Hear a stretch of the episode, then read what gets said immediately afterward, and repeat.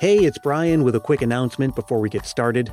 You know, this time of year especially, we're always aware of how quickly time flies. So let me suggest to you that it's not too early to start thinking now about your Christmas shopping for 2022. And I've got the perfect recommendation for all the Christmas lovers in your life. Christmas Past, the book is coming in the fall of 2022 from Lyons Press. Stay connected with me on Facebook, Twitter, and Instagram for updates on events, giveaways, pre ordering, publication dates, all that stuff. Thanks. Enjoy the episode. Hey everyone, if you're listening in real time, today is the day after Thanksgiving. And that means two things. Number one, you're probably still full from yesterday. And number two, the Christmas season is officially upon us. The radio stations have switched to their all Christmas formats, Christmas specials are appearing on TV, and you're probably revisiting some of your favorite Christmas stories in one form or another. Me, I have a large collection of Christmas stories on vinyl record, and I'll be curling up with some of them along with a mug of cocoa and a candy cane in the coming chilly evenings. But the great thing about each passing season is the chance to discover something new that may go on to become a new favorite and that old and largely forgotten tradition of Christmas ghost stories is fertile ground for anyone digging for a spooky festive treat from a bygone time.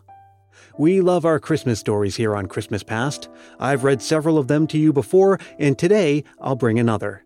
It's The Doll's Ghost, which sounds super creepy right off the bat. It's an 1896 story from F. Marion Crawford. I think you'll enjoy it, but I think I'm going to enjoy it more and that's because I'm going to read it to you from a new and beautifully designed edition. My friends at Biblioasis were kind enough to send me copies from the 2021 edition of Seth's Christmas Ghost Stories. For the past several seasons now, the cartoonist, known only as Seth, has been reviving this spooky old tradition with illustrated editions of these stories from the past. This year's series of three books includes The Doll's Ghost, Edith Wharton's Mr. Jones, and An Eddy on the Floor by Bernard Capes. The books are pocket sized, or better yet, stocking sized, hint hint. Check the show notes to this episode for a link, and check out my Facebook, Twitter, and Instagram feeds for photos. I'll come back at the end to wrap up and say goodbye, but for now, please enjoy The Doll's Ghost by F. Marion Crawford. It was a terrible accident, and for one moment the splendid machinery of Cranston House got out of gear and stood still.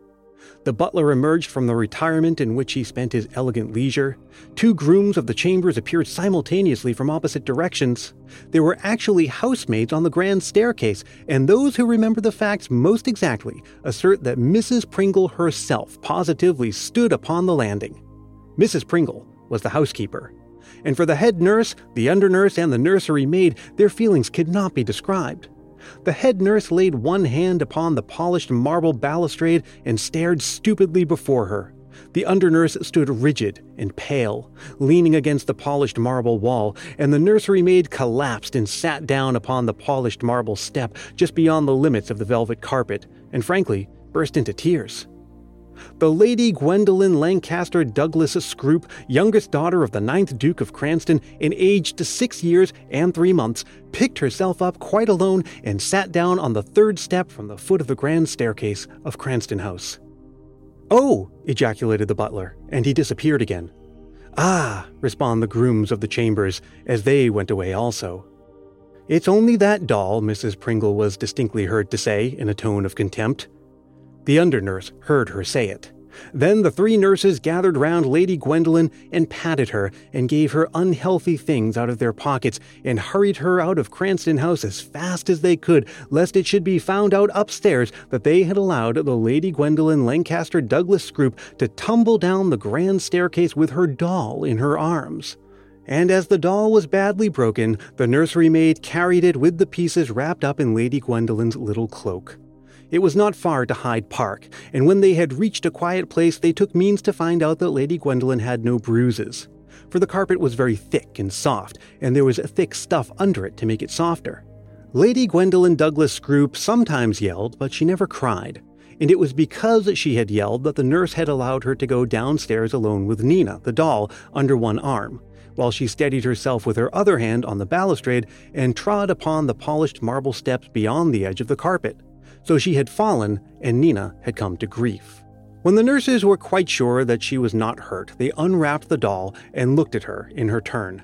She had been a very beautiful doll, very large and fair and healthy, with real yellow hair and eyelids that would open and shut over very grown up dark eyes. Moreover, when you moved her right arm up and down, she said, Papa, and when you moved her left, she said, Mama, very distinctly. I heard her say Pa when she fell, said the under nurse, who had heard everything. That's because her arm went up when she hit the step, said the head nurse. She'll say the other Pa when I put the arm down again. Pa, said Nina as the right arm was pushed down and speaking through her broken face. It was cracked right across from the upper corner of the forehead with a hideous gash through the nose and down to the frilled collar of the pale green Mother Hubbard frock, and two little three cornered pieces of porcelain had fallen out. I'm sure it's a wonder she can speak at all, being all smashed up, said the under nurse. You'll have to take her to Mr. Puckler, said her superior. It's not far, and you'd better go at once.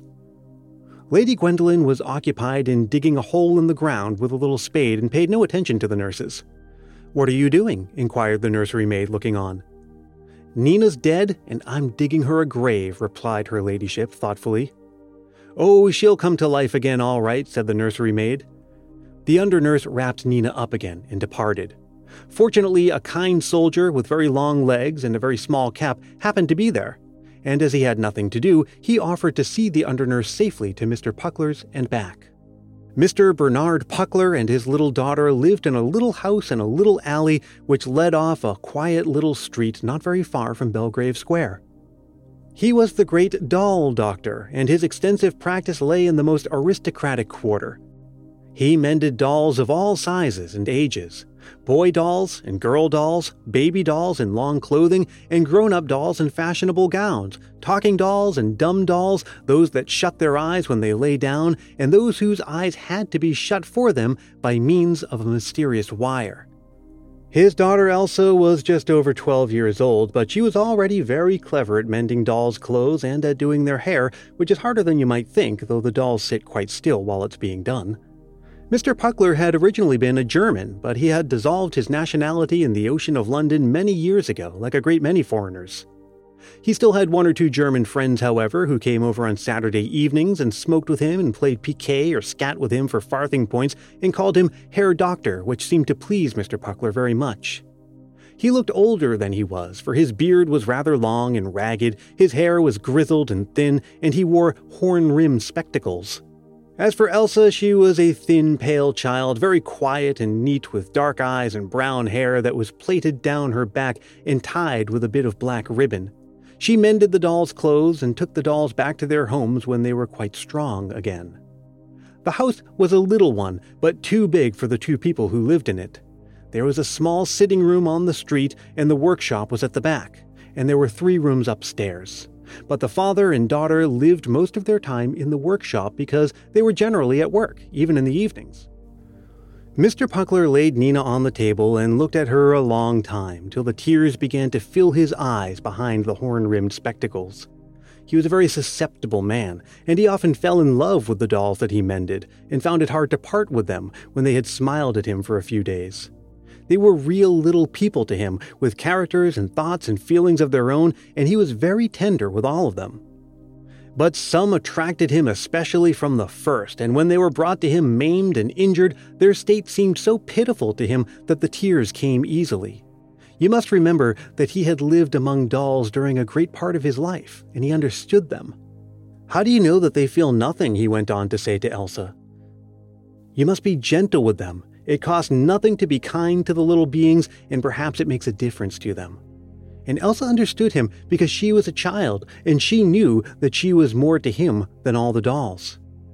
He fell in love with Nina at first sight, perhaps because her beautiful brown glass eyes were something like Elsa's own, and he loved Elsa's first and best with all his heart. And besides, it was a very sorrowful case. Nina had evidently not been long in the world, for her complexion was perfect, her hair was smooth where it should be smooth, and curly where it should be curly, and her silk clothes were perfectly new. But across her face was that frightful gash, like a saber cut, deep and shadowy within, but clean and sharp at the edges. When he tenderly pressed her head to close the gaping wound, the edges made a fine grating sound that was painful to hear, and the lids of the dark eyes quivered and trembled as though Nina were suffering dreadfully. Poor Nina, he exclaimed sorrowfully, but I shall not hurt you much, though you will take a long time to get strong. He always asked the names of the broken dolls when they were brought to him, and sometimes the people knew what the children had called them and told him. He liked Nina for a name. Altogether and in every way, she pleased him more than any doll he had seen for many years, and he felt drawn to her and made up his mind to make her perfectly strong and sound no matter how much labor it might cost him. Mr. Puckler worked patiently, a little at a time, and Elsa watched him. She could do nothing for poor Nina, whose clothes needed no mending. The longer the doctor worked, the more fond he became of the yellow hair and the beautiful brown glass eyes. He sometimes forgot all the other dolls that were waiting to be mended, lying side by side on a shelf, and sat for an hour gazing at Nina's face while he racked his ingenuity for some new invention by which to hide even the smallest trace of the terrible accident. She was wonderfully mended. Even he was obliged to admit that, but the scar was still visible to some keen eyes. A very fine line right across the face, downward from right to left. Yet all the conditions had been most favorable for a cure, since the cement had set quite hard at the first attempt and the weather had been fine and dry, which makes a great difference in a doll's hospital. At last he knew that he could do no more, and the under nurse had already come twice to see whether the job was finished, as she coarsely expressed it. Nina is not quite strong yet, Mr. Puckler had answered each time, for he could not make up his mind to face the parting and now he sat before the square deal table at which he worked, and Nina lay before him for the last time with a big brown paper box beside her. It stood there like a coffin, waiting for her, he thought. He must put her into it and lay tissue paper over her dear face, and then put on the lid.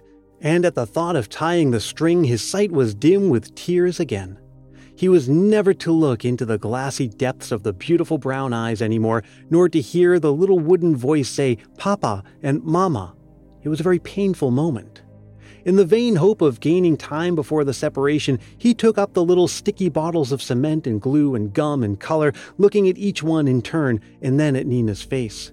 And all his small tools lay there, neatly arranged in a row, but he knew that he could not use them again for Nina. She was quite strong at last, and in a country where there should be no cruel children to hurt her, she might live a hundred years with only that most imperceptible line across her face to tell of the fearful thing that had befallen her on the marble steps of Cranston House. Suddenly, Mr. Puckler's heart was quite full, and he rose abruptly from his seat and turned away. Elsa, he said unsteadily, you must do it for me. I cannot bear to see her go into the box. So he went and stood at the window with his back turned, while Elsa did what he had not the heart to do. Is it done? he asked, not turning round. Then take her away, my dear. Put on your hat and take her to Cranston House quickly, and when you are gone, I will turn round. Elsa was used to her father's queer way with the dolls, and though she had never seen him so much moved by a parting, she was not much surprised. Come back quickly, he said, when he heard her hand at the latch. It's growing late, and I should not send you at this hour, but I cannot bear to look forward to it any longer. When Elsa was gone, he left the window and sat in his place before the table again to wait for the child to come back. He touched the place where Nina had lain very gently, and he recalled the soft tinted pink face and the glass eyes and the ringlets of yellow hair till he could almost see them. The evenings were long, for it was late spring, but it began to grow dark soon, and Mr. Puckler wondered why Elsa did not come back. She had been gone an hour and a half, and that was much longer than he had expected, for it was barely half a mile from Belgrave Square to Cranston House. He reflected that the child might have been kept waiting, but as the twilight deepened, he grew anxious and walked up and down in the dim workshop, no longer thinking of Nina, but of Elsa, his own living child, whom he loved. An undefinable, disquieting sensation came upon him by fine degrees a chilliness and a faint stirring of his thin hair, joined with a wish to be in any company rather than to be alone much longer. It was the beginning of fear. He told himself in strong German English that he was a foolish man, and he began to feel about for the matches in the dusk. He knew just where they should be, for he always kept them in the same place, close to the little tin box that held bits of sealing wax of various colors for some kinds of mending. But somehow he could not find the matches in the gloom. Something had happened to Elsa, he was sure, and as his fear increased, he felt as though it might be allayed if he could get some light and see what time it was.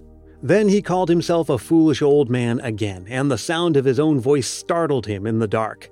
He could not find the matches. The window was gray still. He might see what time it was if he went closer to it, and then he could go get the matches out of the cupboard afterwards. He stood back from the table to get out of the way of the chair and began to cross the board floor. Something was following him in the dark. There was a small pattering as of tiny little feet upon the boards. He stopped and listened, and the roots of his hair tingled. It was nothing, and he was a foolish old man. He made two steps more, and he was sure that he heard the little pattering again. He turned his back to the window, leaning against the sash so that the panes began to crack, and he faced the dark. Everything was quite still, and it smelt of paste and cement and wood fillings as usual. Is that you, Elsa? he asked, and he was surprised to hear fear in his voice. There was no answer in the room and he held up his watch and tried to make out what time it was by the gray dusk that was just not darkness. So far as he could see, it was within two or three minutes of 10 o'clock. He had been a long time alone. He was shocked and frightened for Elsa, out in London so late, and he almost ran across the room to the door. As he fumbled for the latch, he distinctly heard the running of the little feet after him. Mice, he exclaimed feebly, just as he got the door open. He shut it quickly behind him and felt as though some cold thing had settled on his back and were writhing upon him. The passage was quite dark, but he found his hat and was out in the alley in a moment, breathing more freely and surprised to find out how much light there still was in the open air. He could see the pavement clearly under his feet, and far off in the street to which the alley had led, he could hear the laughter and calls of children playing some game out of doors. He wondered how he could have been so nervous, and for an instant he thought of going back into the house to wait quietly for Elsa. But instantly he felt that nervous fright of something stealing over him again. In any case, it was better to walk up to Cranston House and ask the servants about the child. One of the women had perhaps taken a fancy to her and was even now giving her tea and cake. He walked quickly to Belgrave Square and then up the broad streets, listening as he went when there was no other sound for the tiny footsteps but he heard nothing and was laughing at himself when he rang the servant's bell at the big house. Of course, the child must be there. The person who opened the door was a quite inferior person, for it was a back door, but affected the manners of the front and stared at Mr. Puckler superciliously under the strong light. No little girl had been seen, and he knew nothing about no dolls. She's my little girl, said Mr. Puckler tremulously, for all his anxiety was returning, tenfold and I'm afraid something has happened. The inferior person said rudely that nothing could have happened to her in that house because she had not been there, which was a jolly good reason why. And Mr. Puckler was obliged to admit that the man ought to know, as it was his business to keep the door and let people in. He wished to be allowed to speak to the under nurse who knew him, but the man was ruder than ever and finally shut the door in his face. When the doll doctor was alone on the street, he steadied himself by the railing, for he felt as though he were breaking in two, just as some dolls break in the middle of the backbone. Presently, he knew that he must do something to find Elsa, and that gave him strength.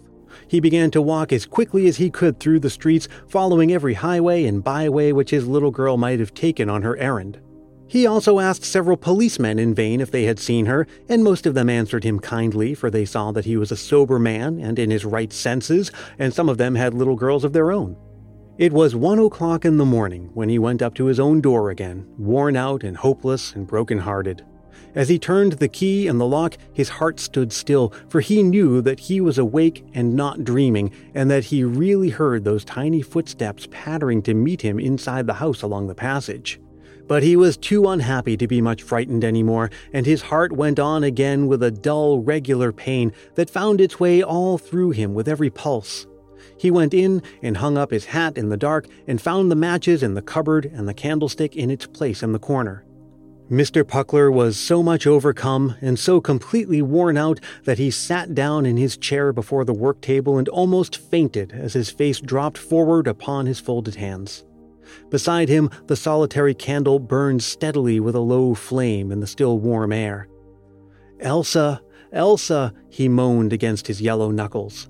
And that was all he could say, and it was no relief to him. On the contrary, the very sound of the name was a new and sharp pain that pierced his ears and his head and his very soul. For every time he repeated the name, it meant that little Elsa was dead, somewhere in the streets of London, in the dark. He was so terribly hurt that he did not even feel something pulling gently at the skirt of his old coat, so gently that it was like the nibbling of a tiny mouse. He might have thought that it really was a mouse if he had noticed it. Elsa, Elsa, he groaned right against his hands. Then a cool breath stirred his thin hair, and the low flame of the one candle dropped down almost to a mere spark, not flickering as though a draft were going to blow it out, but just dropping down as if it were tired out. Mr. Puckler felt his hands stiffening with fright under his face, and there was a faint rustling sound, like some small silk thing blown in a gentle breeze. He sat up straight, stark and scared, and a small wooden voice spoke in the stillness. Papa, it said, with a break between the syllables. Mr. Puckler stood up in a single jump, and his chair fell over backward with a smashing noise upon the wooden floor. The candle was almost gone out. It was Nina's doll voice that had spoken, and he should have known it among the voices of a hundred other dolls. And yet there was something more in it a little human ring with a pitiful cry and a call for help and the wail of a hurt child. Mr. Puckler stood up, stark and stiff, and tried to look round, but at first he could not, for he seemed to be frozen from head to foot. Then he made a great effort, and he raised one hand to each of his temples and pressed his own head round as he would have turned a doll's. The candle was burning so low that it might as well have been out altogether for any light it gave, and the room seemed quite dark at first. Then he saw something. He would not have believed that he could have been more frightened than he had been just before that but he was, and his knees shook, for he saw the doll standing in the middle of the floor, shining with a faint and ghostly radiance, her beautiful glassy brown eyes fixed on his. And across her face, the very thin line of the break he had mended shone as though it were drawn in light with a fine point of white flame. Yet there was something more in the eyes, too. There was something human, like Elsa's own, but as if only the doll saw him through them, and not Elsa and there was enough of Elsa to bring back all his pain and to make him forget his fear. Elsa, my Elsa, he cried aloud. The small ghost moved, and its doll arm slowly rose and fell with a stiff mechanical motion. Papa, it said. It seemed this time that there was even more of Elsa's tone echoing somewhere between the wooden notes that reached his ears so distinctly and yet so far away. Elsa was calling him, he was sure. His face was perfectly white in the gloom, and his knees did not shake any more, and he felt that he was less frightened. Yes, child, but where? Where? he asked. Where are you, Elsa? Papa. The syllables died away in the quiet room. There was a low rustling of silk, the glassy brown eyes turned slowly away, and Mr. Puckler heard the pitter patter of the small feet in the bronze kid slippers as the figure ran straight to the door. Then the candle burned high again, and the room was full of light, and he was alone. Mr. Puckler passed his hand over his eyes and looked about him. He could see everything quite clearly, and he felt that he must have been dreaming, though he was standing instead of sitting, as he should have been if he had just waked up.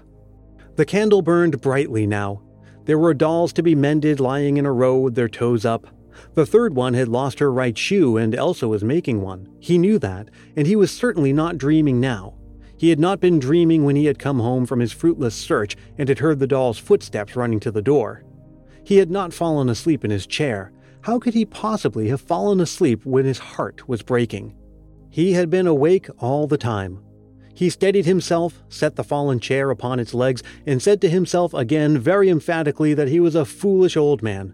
He ought to be out in the streets looking for his child, asking questions and inquiring at the police stations where all accidents were reported as soon as they were known, or at the hospitals. Papa. The longing, wailing, pitiful little wooden cry rang from the passage outside the door, and Mr. Puckler stood for an instant with white face, transfixed and rooted on the spot. A moment later, his hand was on the latch. Then he was in the passage with the light streaming from the open door behind him. Quite at the other end, he saw the little phantom shining clearly in the shadow, and the right hand seemed to beckon to him as the arm rose and fell once more. He knew all at once that it had not come to frighten him, but to lead him, and when it disappeared, he walked boldly toward the door. He knew that it was in the street outside, waiting for him. He forgot that he was tired and had eaten no supper, and he walked many miles, for a sudden hope ran through and through him like a golden stream of life. And sure enough, at the corner of the alley and at the corner of the street and out in Belgrave Square, he saw the small ghost flitting before him. Sometimes it was only a shadow where there was no other light, but then the glare of the lamps made a pale green sheen on its little Mother Hubbard frock of silk, and sometimes where the streets were dark and silent, the whole figure shone out brightly with its yellow curls and rosy neck. It seemed to trot along like a tiny child, and Mr. Puckler could almost hear the pattering of the bronze kid slippers on the pavement as it ran. But it went very fast, and he could only just keep up with it, tearing along with his hat at the back of his neck and his thin hair blown by the night breeze, and his horn rimmed spectacles set firmly upon his broad nose. On and on he went, and he had no idea where he was. He did not even care, for he knew certainly that he was going the right way. Then, at last, in a wide, quiet street, he was standing before a big, sober looking door that had two lamps on each side of it and a polished brass bell handle, which he pulled. And just inside, when the door was opened, in the bright light there was the little shadow and the pale green sheen of the little silk dress, and once more the small cry came to his ears, less pitiful, more longing Papa! The shadow turned suddenly bright, and out of the brightness the beautiful brown glass eyes were turned up happily to his, while the rosy mouth smiled so divinely that the phantom doll looked almost like a little angel just then. A little girl was brought in soon after ten o'clock, said the quiet voice of the hospital doorkeeper. I think they thought she was only stunned. She was holding a big brown paper box against her, and they could not get it out of her arms. She had a long plait of brown hair that hung down as she carried her. She's my little girl, said Mr. Puckler, but he hardly heard his own voice. He leaned over Elsa's face in the gentle light of the children's ward, and when he had stood there a minute, the beautiful brown eyes opened and looked up to his. Papa, cried Elsa softly, I knew you would come. Then Mr. Puckler did not know what he did or said for a moment, and what he felt was worth all the fear and terror and despair that had almost killed him that night. But by and by, Elsa was telling her story, and the nurse let her speak, for there was only two other children in the room who were getting well and were sound asleep. They were big boys with bad faces, said Elsa, and they tried to get Nina away from me, but I held on and fought as well as I could till one of them hit me with something, and I don't remember any more, for I tumbled down, and I suppose the boys ran away, and somebody found me there. But I'm afraid Nina is all smashed. Here's the box, said the nurse. We could not take it out of her arms till she came to herself. Should you like to see if the doll is broken? And she undid the string cleverly, but Nina was all smashed to pieces. Only the little gentle light of the children's ward made a pale green sheen in the folds of the little Mother Hubbard frock. Well, thanks so much for listening. I hope you enjoyed that. Again, this story is from 1896 and it first appeared in a Christmas supplement for the Illustrated London Times. Let me remind you to check out the show notes to this episode, where you can find more information about the new Biblioasis editions illustrated by the cartoonist Seth, and to come to my social media to see some pictures. Well, now that we're full swing into the Christmas season, you can look forward to new episodes coming out every couple days or so, so I'll see you again before you know it. Until then, let me remind you as always that Christmas Past is produced in wonderful Willow Glen, California by yours truly, Brian Earl. Again, do get in touch with me on Facebook, Twitter, and Instagram so we can stay connected all season long. And join our private Christmas Past Facebook group if you haven't yet. We've got plenty more episodes coming up that will include your Christmas memories, and there's still time for you to send one. All you have to do is record yourself speaking into your phone's voice memo app and then send it to ChristmasPastPodcast at gmail.com. Just keep it reasonably short, clean, and family friendly, and be sure to say your name and where you're from.